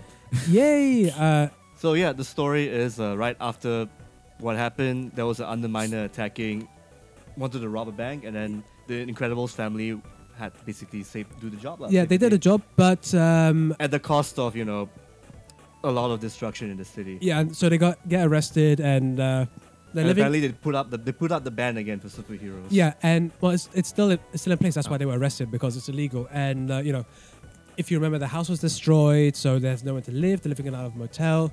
The agency that was trying to like, keep them going, that's been shut down, so they're really left alone. Mm-hmm. Mhm. So then they're approached by this rich uh, telecoms guy saying, "Oh, we love superheroes. I really want to bring them back, and we're gonna do it by giving you little cameras into your suits." So To give you good PR, Yeah. basically. all right, we're gonna make your image better. So rather than just seeing the destruction and you, you see the entire exploits. And we're gonna choose Elastigirl instead of Mr. Incredible. And the reasoning was actually kind of funny. 'cause- oh yeah, because Mr. Incredible, he's a big, dumb, strong guy, so of course he just destroys everything, whereas she can, you know, do stuff without, you know, a lot of collateral damage. a little bit of finesse and class Yeah, in what and she it's- does. Uh, we'll get into it a little bit later, but then uh, you know they have to choose between you know doing that or being homeless. Yeah. So they choose that. And what's interesting about the choosing Elastigirl is that it's exploring, which is very much a modern phenomenon, where you have the stay-at-home father and the woman who goes off to work, Yeah. and it's still not really accepted anywhere really. And this film explores that concept very well because you know in the previous film, she was a stay-at-home mother, and he was the one who went off and worked. Because they had to retire it. It was forced retirement. They forced for to retire. superheroes. retirement, He yeah. started to work for insurance, and Yeah. uh, yeah, she became stay-at-home mom. There was an argument where whether Bob should actually go back to his insurance job or not. Yeah, well, he wouldn't be able to go back to insurer care Okay, because maybe another. You he know, literally broke him in half. His Oh yeah, the boss. Yes, yes. Played by Wallace Shawn. Yeah, great. And um, part of the movie is um, uh, Elastigirl, voiced by Helen Hunter, doing her exploits as uh, you know the new Helen superhero. Hunt or Helen Hunter? Helen Hunt. Helen Hunt, sorry. uh, and but most of the movie is uh, Mr. Incredible dealing with life at home, and uh, he is in over his head Yeah. because not only does he have, you know, Violet, who's who sounds a lot like Michelle Wolf, even though it's not voiced by Michelle Wolf. She's getting even more precocious, right? Yeah. Uh, so uh, if you remember, which you probably don't, at the end of the first movie, she gets asked out by the boy that she had the hots on in the first She movie. finally changed her hairstyle. Yeah, but he unfortunately he sees her in the superhero Unmasked, suit yeah. unmasked, so his memory gets wiped, and so he forgets all about her, and so she gets stood up on her date, Oh, and okay. so she's angry teenage girl who just got dumped, well dumped, Uh-huh. and so she hates everything, So she's Ladybird who can turn invisible. kinda, but and she's shoot force field projectiles. but she's much more So- sympathetic than Lady Bird. But here's the thing, right? Uh, does it also kind of maybe mimic what's going on with today's technology? Does she have a hand, like a mobile No, phone or it's- anything? No. It's This not- is it's still not back. s- This is it's still not back very- in the '60s, right? I think it's more like 70s, 70s. 80s. Okay, so they, Because- they kept in touch with like their timeline. It's like and Yeah. ret- retro futuristic. Uh, Yeah. but That's the main thing about what made Incredible so good is that there was a very good art uh, sensibility going on, everything. Mhm. They still kept which they it in continue tune, here. Yeah. It was like it's it looks like futuristic, but in a very retro sense, where it's like so this is what people thought the future was gonna be, where you have a lot of big CRTs or just really big clear CRT monitors right there. I mean, like, does the animation like? It's definitely way better looking. Of course, of compared To course. 14 years more, more ago. animated, well better, well detailed, but, nothing- still keeping to that same style. So as the nothing original. jarring, right? yeah, because that- they kept the same render farm but upgraded the CPU, so yeah, you know, possibly you could yeah. put it up or better. the GPUs. yeah. Because the C- like yeah, I mean, you look at basically everyone's hair. It's like I think everything just works individually for Yeah. any animation I- studio. Animation wise, it looks fantastic. the action sequences, everything still hold up. Oh yeah. Oh yeah, they do. There's this one long chase scene which again it's not a single it's not a single shot because it's an animation, but it's a s- it is one continuous shot of watching her on a motorcycle chasing a runaway train. And it's so intense and it really just drags you in where she does this weird thing where she can stretch and then like make the motorcycle jump by like stretching it and boomerang herself up onto higher ledges. Basically, the motorcycle itself can split to two, Yeah. to tailor to her abilities. Okay, that's cool. Yeah, that's pretty cool. Yeah, we see her really expand her move repertoire, Like she's able to glide because you know she becomes a big kite. We don't really see that often in the first film. the but- flying squirrel yeah. move. But this one is Yeah. yeah. the flying squirrel move, yes. And this one is like, hey, want to see what Elastico Or Oh, can she- do? Or she's on There a you train go. and is going through a tunnel and there's like no separation. She just becomes like a super flat thing that's like stuck on the side of a train. Like yeah, That isn't it was cute that the Reed Richards character is a woman? Yeah. in this Cute. situation. Yeah, it is. And that's an the important. mom has to whole put everything together because that- Elastico. that's an stuff. important point because this is definitely a much more female-led, female-oriented movie. Okay. And, you know, there are lots of parts of the internet where you would hear that and go, like, you know, cue animal screeches. But it works very, very well here because the main villain, spoilers. Shall we do spoilers? Yeah, spoilers. Yeah, this Cut is. here. Starting from now, yeah, we're gonna have we're gonna spoil Incredibles 2. So if you haven't seen it, uh, pause the podcast, go watch it, and come back to this point. Yeah, it's only two hours long. mm-hmm. It's a two-hour-long Pixar movie. My God, I didn't count the hours actually. two it hours. didn't and feel fi- that long. No, it didn't actually. feel that long, but it's a two-hour, five-minute-long movie. Mm. Yeah, renderings become so much cheaper than it was back in uh, '97. Mm-hmm. But yeah, uh, the main villain turns out to be the sister of the guy who tries to make him superheroes again. Okay. And motivations aside, it's very interesting to see these two women talk in the same room, and it's like They uh, tried their best to relate to each other. in a yeah, sense. and it's and it's not you know the standard traps you see when you have a lot of like female-led stuff where you have jealousy or like you know focuses on stuff which are pitfalls in other movies, Like especially from- fighting over a man. yeah, Mhm. like it's more just about like and it's also not you know uh, heavy-handed ham-fisted like oh men would ruin this yeah 'cause we're doing so much better because women it's just like no it's just how It's just towards that one goal where they want to make superheroes legal and relevant again. yeah and what's interesting is that uh, the villain is trying to bait her into saying oh you're so much better than mr incredible or like oh you used to live under his shadow like you know he was big but you weren't as big and she's like no i yeah yeah i didn't have my own theme tune theme tune but you know i was my own stuff and because she was secure in her abilities and she's not you know pandering to this thought that uh, you know she was repressed necessarily Okay. and it was interesting I mean, what about you, Zatov? Uh, well, what are the themes that you saw? okay. The other other such theme is basically just seeing uh, Bob really trying to be a good parent, despite the fact that in the end he still needs Elastigirl to help him out. But at the same time, he really tries. I mean, you see him like waking up really early to make sure that Dash does his homework, making sure that tries even tries his best to hook up Violet with the boy because Oh, yeah, of the try- memory wipe yeah, and all trying that. to Did you uh, just say hook sa- up Violet? try to bring Violet together to say hi to the he's boy. trying to salvage it but he makes it worse Yes, but you can see that he's really trying his best because So, you know like, he most gets fathers all the do tropes of the awkward thing. doting dad, basically. Yeah, And- but it's actually done pretty all right here in a sense. I I mean, mean, that- it's the same old, same old. But I would say, I'd say that's the emotional center point of this movie. okay. Whereas before, uh, you know, he was off doing his, you know, daring do, and Helen was the one left behind trying to, um, Keep the family together. yeah. Yeah. And so it was like, it was a great movie, but it was still falling back on traditional stuff, which isn't necessarily a shortcoming, but it's just like, you know, they weren't taking any risks. But here. they do it like a montage in the first movie because in the first movie he had the montage of him working out, losing weight, like picking up trains. Yeah. there and wasn't getting, much of a montage. No, there was no actually. montage. It was like Yeah. it was Oh. I think actually it's all continuous. So that's yeah. his arc. Yeah, it was basically actually dealing with the more home like life. 48 hours in the life of being a stay-at-home father. Okay. Like it's just a few days. It's not like Yeah, and it shows many that things going on. it's damn hard being a stay-at-home parent, especially it's damn hard being a parent. Period. yeah, Yeah. because the thing is that um, Elastigirl will managed to handle it kind of because she had however many years of them being together where she could train to know how to you know handle teenage girl, pre- uh, preteen kid, and baby. I mean, you have to think about it this way. Like, uh, people always complain that being a parent just stretches you too thin, but hey, she can really stretch. Yeah. There we go. There you go. And if anything, I mean, like women can multitask. Yeah, and also Hence the whole stretching thing. And for her imagine if you can everything. multitask and you can reach into any item in the, any room in your house. exactly. Mm. And the thing is, is because his uh, skill set is being able to hit shit very hard. Yes. Like he can't do that with his kids. Yeah. So he's completely uh, not emasculated, but He has to actually think about ways Yeah. to tackle it instead of tackling it head on. because also the issue in the last movie was that his way of dealing uh, with any kind of problem was like doing a lot of damage, Mhm. which isn't great long term. You just, you kind of tend to be making the situation worse by doing what you're trying to do. So he's learning to have like a softer touch to how to approach problems. Okay. We should bring up Jack Jack too as well. Oh, yeah. I mean, Jack Jack, it was hinted in the last movie that he's got powers. Yeah. He has all the all of the powers. powers. Yeah. Yeah. He's Doctor Manhattan basically. And Portal jumping, laser eye beams. um, Turns into a little monster, demon. yeah. Monster Yeah. demon thing. Breathes Uh, fire. What else and can he do? he can Oh, multiply. he he can explode as Like, well. there's a- multiply Yeah, there's a moment where um, because Naruto. where uh, Mr. Incredible is just holding him and then he's like going bop bop bop. and It's only like 15 Jack Dacks on him. He's like, ah, no, I need to keep it all together. Like he's just picking up this huge pile of babies. Yeah.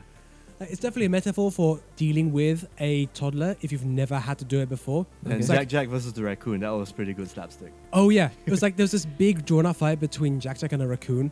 Really? Yeah, Why? It's like um yeah, it's just showing it's just Pixar showing off it's basically. because the Action sequence. the- Insert action The sequence. here. setup is Yeah. that Jack Jack is watching TV and he's watching a robber robber store, who's where like there's like, Okay. uh, and I then he's a think- raccoon. and he sees a raccoon. Ah, and it's like because baby equates it to because Dora the Explorer, swiper no swiping. yeah. Yes. Mhm. And uh, I didn't feel it was completely drawn out. I mean, I guess it worked what it was. It was supposed an to do, a action slap- beat. You it was- needed it was to a add slapstick something there, beat, yeah. Yeah. it was it was a lot of fun to watch. yeah.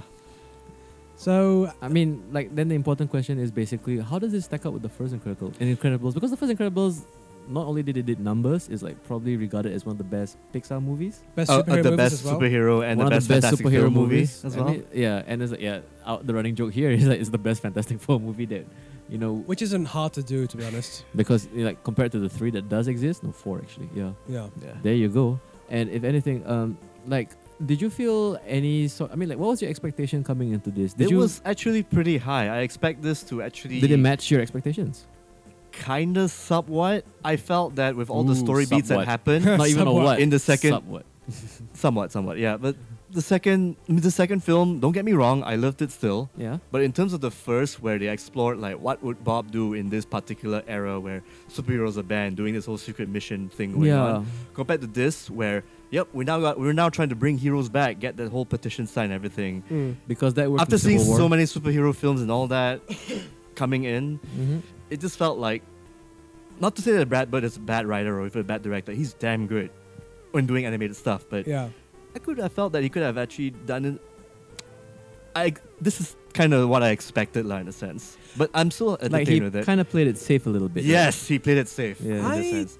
I don't agree that he played it safe. I feel like they were there's just they were taking maybe steps in other directions. They were trying to explore not just a superhero movie, but it was very much you know a domestic uh, thing. It was talking about what would happen if the roles were reversed, Yeah. Mm. kind of thing, which is clever and also more fun because superhero baby. How the fuck do you handle a superhero baby? Mm, Because I kind of agree, maybe with uh, uh, Toffee and uh, also with you, Tom. Is basically like th- this movie is going to come with a lot of expectations Mm. because it's been 14 years since the last one. And the thing is, like with all the superhero hype we've been having for the last 10 years since the first Incredibles, Yep.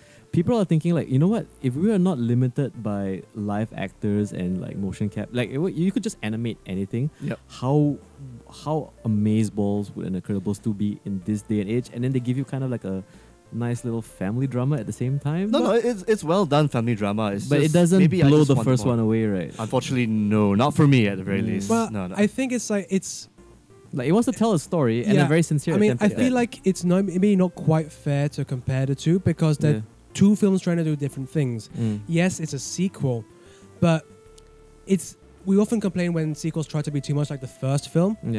So I think we need to it needs to hit that sweet spot. yeah at we the need to very applaud least. it that it is trying to be something different and it doesn't end on the same note. It doesn't, you know, have the same kind of villain. The Yeah. villain is far more interesting and complex Yeah, Okay. because this villain is not about direct confrontation. Mm-hmm. Because if you remember, the first hero was uh, He's just jealous of. Was Jason Lee superheroes, being yeah. Jason yeah, Lee? it was it was toxic fandom. It's what happens when you love something so much and you feel like it disappoints you. You end up hating it and wanting to destroy it. Whereas this is more about someone who wants to uh, you know expose how weak it is and how superheroes hold us back. Okay. And that was the thing we're saying is that if we rely so heavily on these single individuals to you know keep us safe, everyone else becomes too helpless to look after themselves Okay. which was actually explored in a Powerpuff uh, Girls episode. Yes, it was. Yeah. yeah, when that that uh, cop tried to Also explored in a lot of comic books. Yeah. Like Civil War, literally. Civil did War. that. was yeah Basically that. So, yeah, I mean that was something that was explored alongside of the family drama, and it's maybe not as focused as the first movie. It's a bit more because you have the two branching storylines, which only Mm. join up near the end. Near the end, near the end. Because what I But like- the first one wanted to be more of like an actual family romp and like tie it more closer together, whereas this is trying to show how sometimes families have to separate to survive. like uh, what I hear of, like I, I have friends who like reviewed the movie as well, and like a lot of them felt like this feels like two episodes of a TV show that they kind of Okay, had to. I, I okay. The story, the Yeah. writing, and everything, maybe, but Mhm. in terms of production value, definitely not. I mean, like, but think But of it Mm-hmm. I this mean, way: like, you know, if you look were at to, Game of Thrones, like that's TV that's technically. TV now, yeah, Yeah. But uh, like they say, like instead of forcing an Incredibles two, they could have just made a TV show about this, Hmm. where you have the underlying family drama that kind of permeates through maybe season one, and like you end every two or three episodes with a nice big action set piece, and that way you can really tell this version of the Incredibles, where it's like, the, like what happens after the first movie, because it's, we're not gonna go big or bombastic, or we're not gonna go like, oh hey, it's like you know, like Infinity War happened, we need to top that maybe, because we're also Disney. It's But- because there's no big city destroying um, yeah, finale, but it doesn't mean that you know the action is Mm. less. There's still action is still there. It's just that you're seeing less, you know, destruction happening in collateral the wise. city, there's actually more destruction happening inside that set piece. But that like was- a ship or a Yeah, but that monorail. was the point that the film was trying to make. Like, Mr. Incredible is not chosen to be just the guy to bring superheroes back because he is too destructive. yeah, he's too much of a liability. Whereas Elastigirl is able to do more like you know um, more damage control and stuff. Yeah, but she's able to do stuff with zero casualties because she's able to like you know finesse shit. Whereas Mr. Incredible, lovely guy, but he's just a big dude who punches things hard. Could this be maybe a very underhanded like sh- shade thrown at like the Superman movie or stuff? I think so. Possibly, right? I, it definitely is saying. "Yeah, it turns out you can't solve everything by punching things. hmm There you go. Yeah. And if anything, like sometimes you need a little bit of a woman's touch, right? Yeah. Hey. Although- finesse, a finesse. Although the day is saved Something by the else. baby. the day save the baby. Yeah. of course. just like in the first one too. in a Yeah. sense, yeah. yeah, kind of. Yeah. I remember that. You shouldn't have kidnapped that baby. You Yeah. didn't know what he was up to. Yeah. But So- like, um, okay, like, I want to address, address something with Mr. Toffee here. Like, do you feel that maybe if it decided to go the other route and have a big bombastic, bigger, better, more blockbuster than the first one, maybe was that kind of at the back of your head, like were you walking into this? Not really. I just wanted something a little different. I mean, I did like this Incredibles 2 and its story, but I feel like out the back of my head, it's like Civil War, kind of, but not really. They're just Mm. taking some things from different comics and different superhero films and then just making its own thing, which is fine and all. But in terms of like living up to what Incredibles did, especially when it was a movie Yeah. where not many superhero yeah, it films were broke the big and all ground. that, yeah. broke the ground. I expected that groundbreaking. I expected a ceiling to be shattered of sort. The ceiling was dented in this one, but Okay. not so much shattered. Well, I think it's also, again, a bit of a difficult thing to compare because in 2004, it was before we had the Marvel Juggernaut. What was Yeah. the last superhero movie which came out in 2004? Probably a Fantastic Four movie. Probably the Spider-Man movie. Spider-Man was definitely the, Yes, the, the but- thing. yes, I to think that was a Spider-Man Spider-Man 2, two or three. X-Men 2, one of yeah. those. X Men 3 was coming out soon as well. No, uh, that ruined it for me. Yeah, exactly. So, the juggernaut, bitch. yeah, this was the first. Done Did- properly in Deadpool. yeah, The Incredibles um, was the first one to try and give some extra emotional emphasis and show that you can deal with serious issues as well as being a fun, goofy action movie. Mm. So, So but we've been able to do that with Marvel movies now. True Yeah. that, So- because you can't just have a superhero Yeah. movie every year. It has less to prove, so I feel like trying to expect it to be groundbreaking again, it's a bit unfair, especially since it's a sequel to an established property. It's not necessarily playing it safe, but it would have to do so many things differently to be something where like, oh my god, it's shattering expectations. But what can it do anymore? Because we've had Infinity War. That's up to what Brad Bird can actually write in a sense. And I did like what he did with this one at the very least. But I mean, you did mention it kind of played it safe. So Yeah, maybe it the did. que- what I want to ask But, you sa- is, but but sometimes playing it safe can be good. Sometimes I doubt so. I don't. I, never.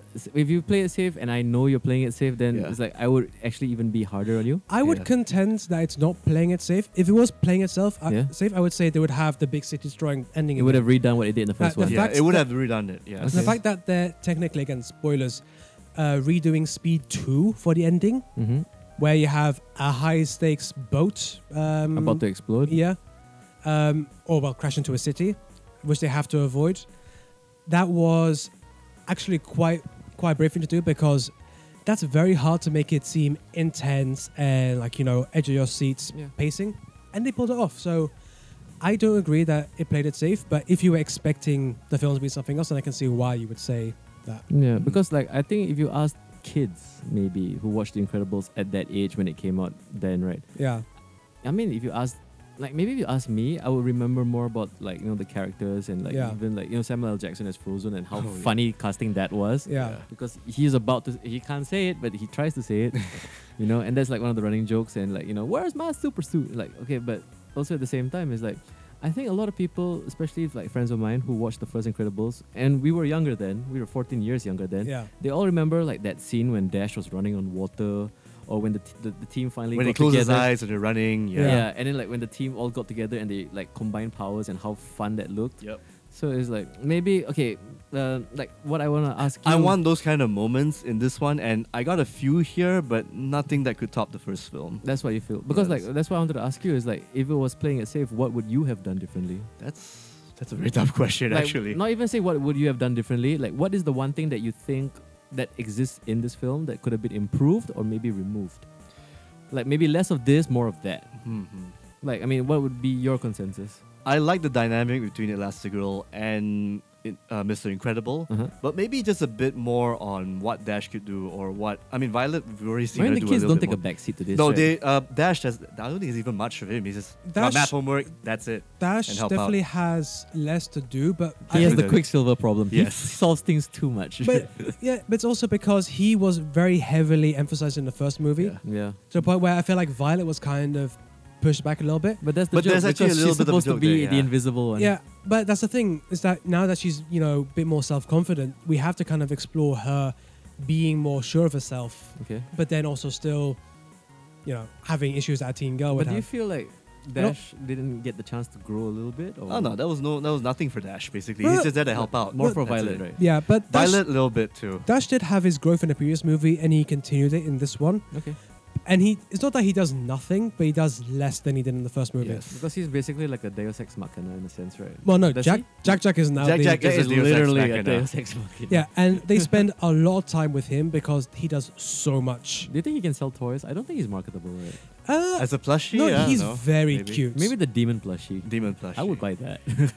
yeah, like little baby Jack Jack plushie is kind of weird for me to walk around. But with. to go back to that question and ask Shafiq, it's maybe a bit more. Okay, the villain actually did, I guess, maybe a little bit more for that part in a sense, or even like how that whole scene where the sup- the super, uh, the burglars started killed off the the parents of those two siblings could The- work out.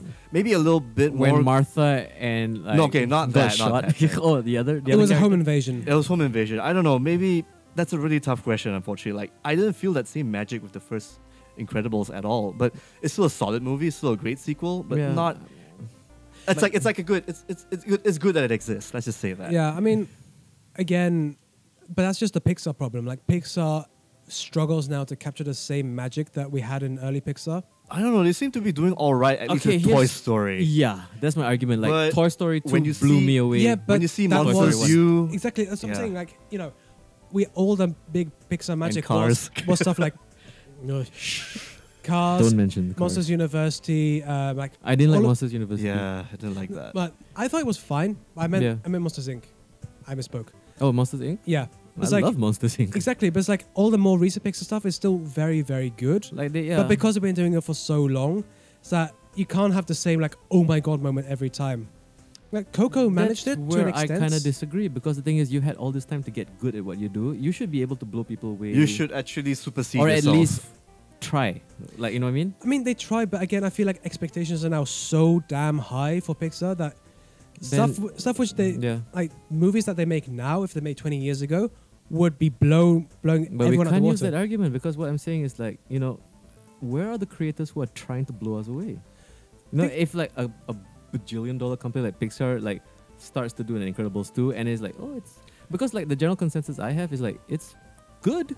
It's not one. Yeah. It's not. It's not, it's not gonna blow you away, but you'll like it. And then it's like, yeah, but isn't that us kind of like accepting? accepting, mediocrity in a sense, Yeah, so it's or like- even just good enough. I would say, again, yeah. I don't think it's stuff like it's good enough or mediocre. It's still a very good movie. Is it better than one? No, but there's so few sequels which manage that. and Toy Story 2, Dark Knight, This- Godfather 2 as Godfather well. 2, Empire Strikes Back, Terminator Aliens, 2, technically. Aliens. That's the thing. It's like I hate the fact that I'm mentioning movies that are ten years or twenty years old. What happened recently besides The Dark Knight is like, oh, Okay, that part two is really. But I'm good. willing to dis- to agree or disagree here. I Yeah. mean, Yeah, for I mean- this year, it's a really solid film. I mean, unless How to Train Your Dragon comes out later at the end of the year, who knows? damn, I'm looking forward to that. yeah, yeah. Who knows? I'm not sure if it's this year or next year. it's next year. Okay. It's next year. Yeah. But what's the other? Oh, Wreck It Ralph two is also this. Wreck-It year. Ralph Yeah, is this year. I'm not expecting We'll see much how out of that Wreck-It goes. Ralph too. yeah.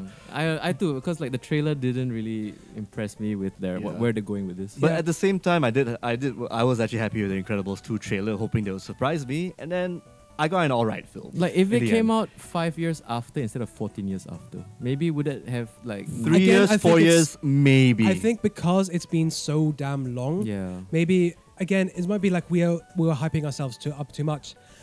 I haven't thought about Incredibles in such a long time that I was able to go in without the baggage. Yeah, And that's true. I mean, I Hmm. know it's very unfair whenever we do that, where it's like we attach the baggage of the previous effort, but we But at the same time, you have to- to remember what This is that where you did came back from, then, so yeah. this is what like you know people expect things, and like I'm pretty sure Incredibles two will do numbers. Yeah, yeah. You know, We're and- not saying it's shit. It's actually a good film. It's a good Please film. watch it. Buy it. I mean, Yeah. buy it. Take it if you you can. know in a sense, but it's not gonna be as great as the first one. Yeah. Right. Mm.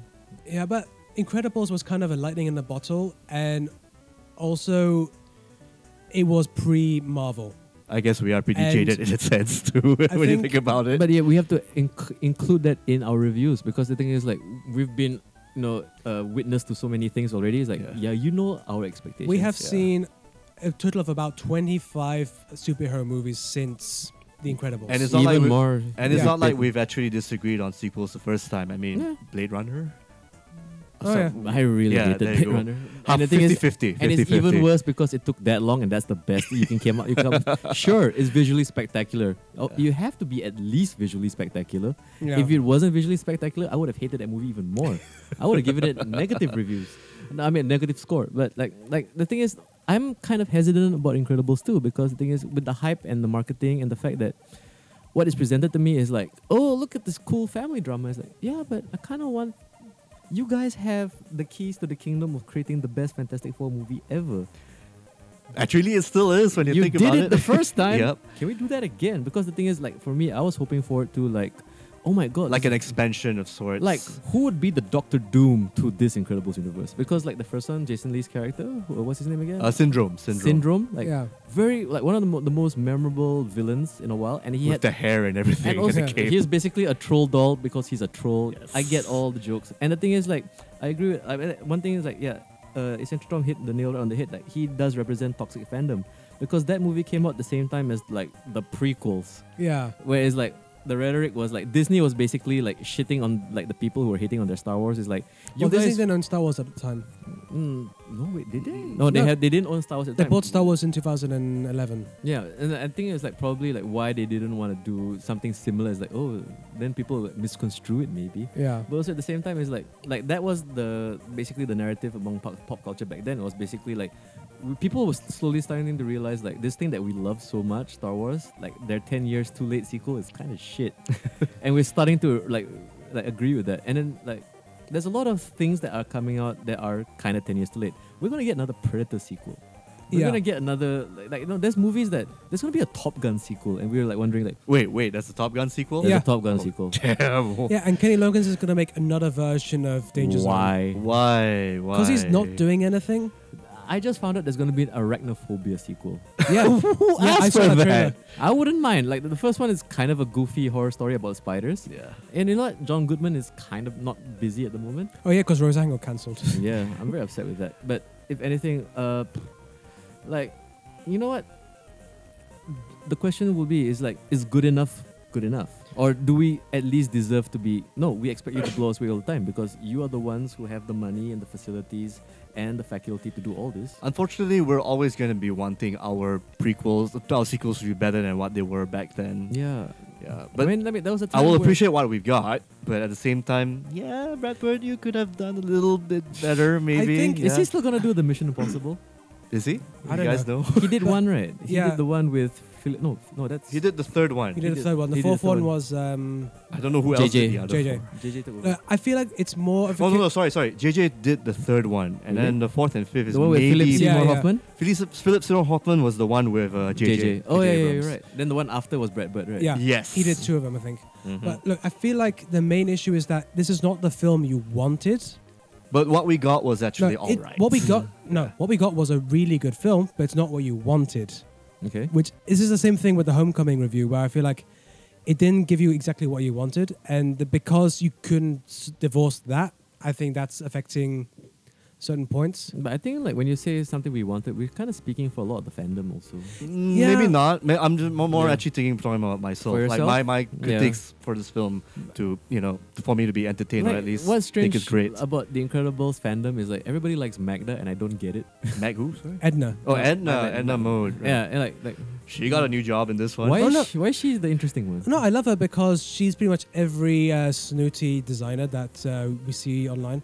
Really? Yeah, Mm. She's here for a cameo, but in the first film, at least that was a sort of point. Like to, to, her me, in a she's the sense. Boba Fett of Incredibles. Like why do people because like it this actually shows up character? all the different costumes and everything, and that with the whole capes thing actually tied into the end. So the like the whole most suit interesting thing, yeah. character from Incredibles one for you was the fashion design. Well, I think for also some people, it's I also guess. because yeah, I think Ab Fab had just finished, and so people really wanted their You Jennifer think so? Saunders. Yeah. yeah. Yeah, I can see that. I can see that correlation definitely. Jeremy Saunders, voiced by the director. Jeremy. Jenny, Jennifer Saunders. Why am I Very saying Jeremy Jeremy? Saunders. I was an absolute Jennifer has a brother fabulous- apparently. you need to end every sentence with darling. Darling, This movie was great, darling. in the Jeremy voice. no, no, Jer- Jeremy Saunders uh, ends it with um, bro. Oh, bro. Oh, it's great, bro. No, it'd be mate because you're English. Oh yeah. Well, we say bro too. You say bro too? Yeah. Hey, Well, bro. No, we say bra, Bruh, Bro. right? bra. Fucking incredible, bro. Yeah, Yeah. I can see that. So you think you can end this for now? I would say this, right? The way it sounds to me is like uh, basically Eric Dappa's second single, Man Can't Dance. It's like, sure. It's not as good as the first one, but it has its moments. It's still fun. It's still, Still fun. Yeah. Sure. I mean, you just dropped a series of words which I had never heard before. What, Eric Dappa? Yeah. No, Man's Not Hot. He's- Oh, he's got a new single called Man Can't Dance. It's like, oh, he's doing kind of what you recognize things. He finally takes off his jacket. why That's- didn't you, why didn't oh, you give that's me his nice. rap name? I'm sorry. Like, that's- I'm a pop culture aficionado. I use the actual Latin terms, sir. okay. okay. All right. Big Shack. Yeah, Big there we Shack. go. Big If you- Shaq. Big Shaq. If you said Big Shack, then I would have understood. I was talking about the artist, not the character. Okay, I'm sorry, but Okay. yeah, like he's got a new single, "Men Can't Dance" or "Men Men Don't Dance" or whatever. And like I heard it, it's like, that's it's it's the same humor, but you know the first one just has that special something. Yeah. so, what's your final score, Toffee? I'm giving it a seven. It's still a great film. Don't get me wrong, but a seven, from Toffee Yeah. is actually What? quite bad. He throws eights and nines like nothing. Seven? No, I thought I gave a four or five of certain movies, I guess. But yeah, They seven. have to be really horrible for you Yeah. to give it Okay, a four. I guess so. Looking forward to um, what's that? Megalodon, the Meg, I guess. the yeah. Meg, Yeah. sir. Yeah, How much did you give Rampage? I forgot actually. You give it a high score. you gave it a high score, so sir. it's a pretty, uh, yeah, it was a pretty dumb film. wow. But yeah. This is not as good as Rampage, sir. Oh wow. Okay. This, this is this is why I don't like scoring. This is why I don't like the numbers games. Man. Okay, It's never crazy. mind. But it's definitely slightly above average. It's like definitely above average. But at the same time, I got the whole first Incredibles threat for this film to Okay. to live up to in a sense, and I what you're, we got not, was you're alright. not leaning on it too much, but Yeah. at the same time, for you, it felt like, yeah, it could have been better. could have been better. But hey, Mm. what we got was really good. Really Alright. good stuff. And for uh, Eccentric Tom here, sir. For me, it's a seven as well. Okay. Although, A positive seven. yeah, I mean, a positive seven, not a negative seven. like, I'm praising it a bit more, but my score is the same. Mm. Hmm. So this is not by any means a perfect film, and even though I have been uh, been defending it a bit more, yes, it is still not as good as the first one. okay. But Worth the price of ticket at least. oh, for, now. for sure, It is, it and, is, you know, yeah. I, I paid Friday night tickets, which are fucking expensive in Singapore, It's like 18 bucks, right? thirteen point five plus convenience fee. Oh, you watched it at Pai Lebar. Yeah, yeah. Okay. yeah, that's ex- yeah. If you watch it on a Wednesday, it'll probably be nine. Hopefully. Yeah, but I had to Yeah. watch the World Cup man. Ah, right. the World Cup. Well, on that note, so yes, uh, Incredibles 2, highly, mildly recommended. A good at school, highly recommended. Oh, yeah, Absolutely. yeah. E3, eh, not recommended. Um, So uh, that should be wrapping up another special e- episode here of the Last Game Uh, A Podcast. trifecta of awesome, awesome things. Uh, So next week, what do we have looking forward to? We have nothing, I guess. Not much. Uh, so unless you're looking forward to Mission Impossible, that's next That's coming month. out late July. Much later. So I think what we're gonna do probably for the next episode is we're gonna do our uh, traditional uh, mid of the year roundup. We're gonna have the last game best of 2018 so far. Absolutely. Yeah, so we're gonna be best video game, best movie, best TV slash Netflix. It's, it's now. Best TV show. yeah, Let's stop calling it TV. Let's say best Netflix. best because Netflix, I haven't watched Why not terrestrial say TV best in two series then? years. Mm. Yeah. best series. What would be the nice t- uh, best series? That- Because you know you got anime series, you Yeah. got live action series, True, Yeah, true, true, true. Netflix series, original series, and best so forth. episodic content. Yeah. I There don't we know. go. There we go. We need to find a nicer way to say that. Works well with the SEO episodic content.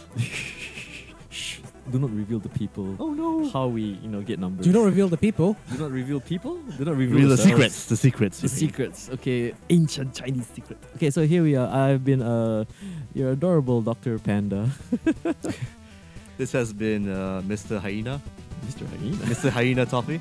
Oh yeah, hi there. And I have been uh, Elastic Ball, eccentric, eccentric Tomoko. signing out. Sorry.